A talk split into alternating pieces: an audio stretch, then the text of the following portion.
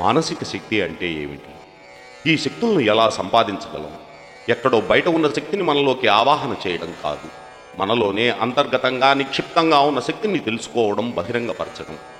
ఏదైనా ఒక భావాన్ని తీసుకోండి. మీ జీవితాన్ని ఆ భావంగా తీర్చిదిద్దుకోండి.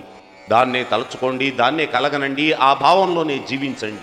మీ మెదడు కండరాలు నరాలు మీ శరీరంలోని ప్రతి భాగాన్ని ఆ భావంలోనే లీనం చేయండి. ఏ కార్యసిద్ధికైనా ఏ విజయానికైనా ఇదే మార్గం. మనం ఉన్నత శిఖరాలను అధిరోహించగలిగితేనే ఇంకొకరికి మార్గనిర్దేశం చేయగలం. ఈ ప్రపంచంలో ప్రవక్తలు సాధుపుంగవులు సత్యదర్శులు వీరందరూ చేసిందేమిటి?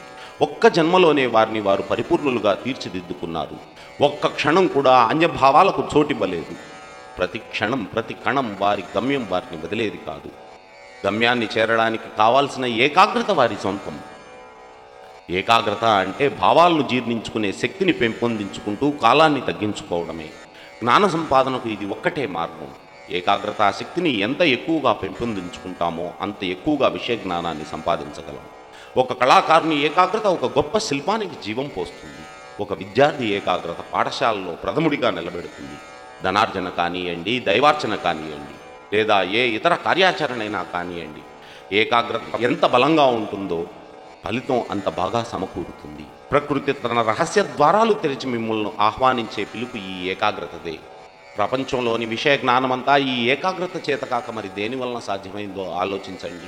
ప్రపంచ రహస్యాలను భేదించాలంటే సృష్టి రహస్యాలను తెలుసుకోవాలంటే ఉన్న ఒకే ఒక్క మార్గం ఈ ఏకాగ్రతను పెంపొందించుకోవడమే. మానవుని బుద్ధి బలానికి మానసిక బలానికి పరిమితే లేదు. అది ఎంత ఎక్కువగా ఏకాగ్రం పొందుతుందో అంత ఎక్కువగా శక్తిని ఒకే విషయంపై కేంద్రీకరిస్తుంది. ఇదే శక్తి రహస్యం. ఏ శక్తినైనా మరల్చవచ్చునే కానీ సృష్టించలేము కారణం శక్తి సృష్టించబడే ఉంది. ఉన్న శక్తిని ఎలా కైవసం చేసుకోవాలి? ఎలా ఉపయోగించుకోవాలో తెలుసుకుంటే చాలు. మన వశంలో ఉన్న మహత్తర శక్తులను మనం కైవసం చేసుకోవడం నేర్చుకోవాలి. మనోనిగ్రహం చేత వాటిని పాశవికం చేయక ఆధ్యాత్మీకరించాలి. నీతికి మతానికి పవిత్ర శీలమే పునాదిరాయని విస్మరించకూడదు. ఒక్క క్షణమైనా మనం మన మనస్సులను నిగ్రహించగలమా? ఒక్క క్షణం ఒక విషయం మీద నిలుపగలమా? మన బుద్ధిని ఒకే ఒక్క విషయంపై ఏకాగ్రం చేయలేని మనం స్వతంత్రులం ఎలా అవగలం? ఆలోచించండి. నిగ్రహం లేని మనస్సు మనల్ని కిందకు కిందకు లాగి చీల్చి చెండాడుతుంది. నిగ్రహించబడ్డ మనస్సు మనల్ని సర్వ స్వతంత్రులను చేస్తుంది. ఒక గొప్ప కార్యానికి సన్నద్ధులను చేస్తుంది. మనుషులకు పశువులకు ఉన్న ముఖ్య వ్యత్యాసం ఈ ఏకాగ్రతలోని వ్యత్యాసమే. ఏ పనిలోని విజయమైనా ఈ ఏకాగ్రత పర్యవసానమే. ఏకాగ్రతలోని వ్యత్యాసమే మనిషికి మనిషికి మధ్య ఉన్న తేడాలను నిర్ణయిస్తుంది. అధమ స్థితిలో ఉన్న మానవుడిని ఉన్నత స్థితిలో ఉన్న మానవుడితో పోల్చండి. వారి ఏకాగ్రతలో భేదమే వారి మధ్య ఉన్న అంతరానికి కారణంగా మనం గ్రహించగలం. సామాన్య మానవుడు తన ఆలోచన ఆసక్తిని నూటికి తొంభై పాళ్ళు వృధా చేస్తున్నాడు. అందువల్ల అతడు తరచు పొరపాట్లు చేస్తున్నాడు. సుశిక్షితులైన వారు ఎన్నటికీ తప్పు చేయరు. పిరికి గుండె గలవారి నుండి మనం ఆశించే మేలు ఏముంటుంది? ఒక గొప్ప కార్యాన్ని సాధించాలంటే మనకు వజ్ర సంకల్పం ఉండాలి. కొండలను పిండి చేసే గుండె బలం ఉండాలి. అప్పుడే ఎంత పెద్ద కార్యాన్నైనా అవలేలగా సాధించగలం. ప్రతి తలపు చాలా శక్తివంతమైనది. అవి మంచివి కానివ్వండి చెడ్డవి కానివ్వండి ప్రపంచాన్ని ముంచివేయడానికి ఉన్నత శిఖరాలను చేర్చడానికి కానీ అవే కారణాలు.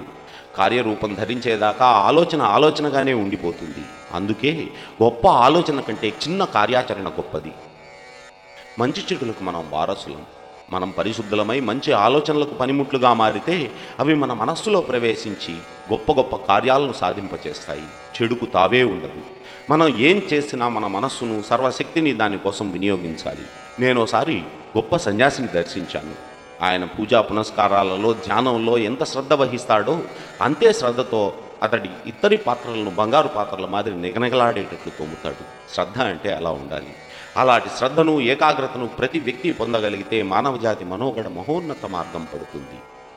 ఈ జీవితాన్ని కొనసాగిస్తూనే మనం పవిత్రతను ఎలా పొందగలం? పవిత్రతను పొందడానికి మనమంతా అడవుల్లోకి గుహల్లోకి వెళ్ళాలా? మన మనస్సే మన అధీనంలో లేకపోతే గుహాంతర్ భాగాల్లోకి వెళ్ళి ఏకాంతవాసం చేసినా ఏం ప్రయోజనం లేదు. అక్కడ అదే మనస్సు రకరకాల అలజడులను సృష్టిస్తుంది. అన్ని రకాల భూతాలు మన అంతర్గతాలలోనే ఉన్నందువలన గుహాంతర్భాగంలోకి వెళ్ళినా అవే భూతాలు అక్కడ ప్రత్యక్షమవుతాయి.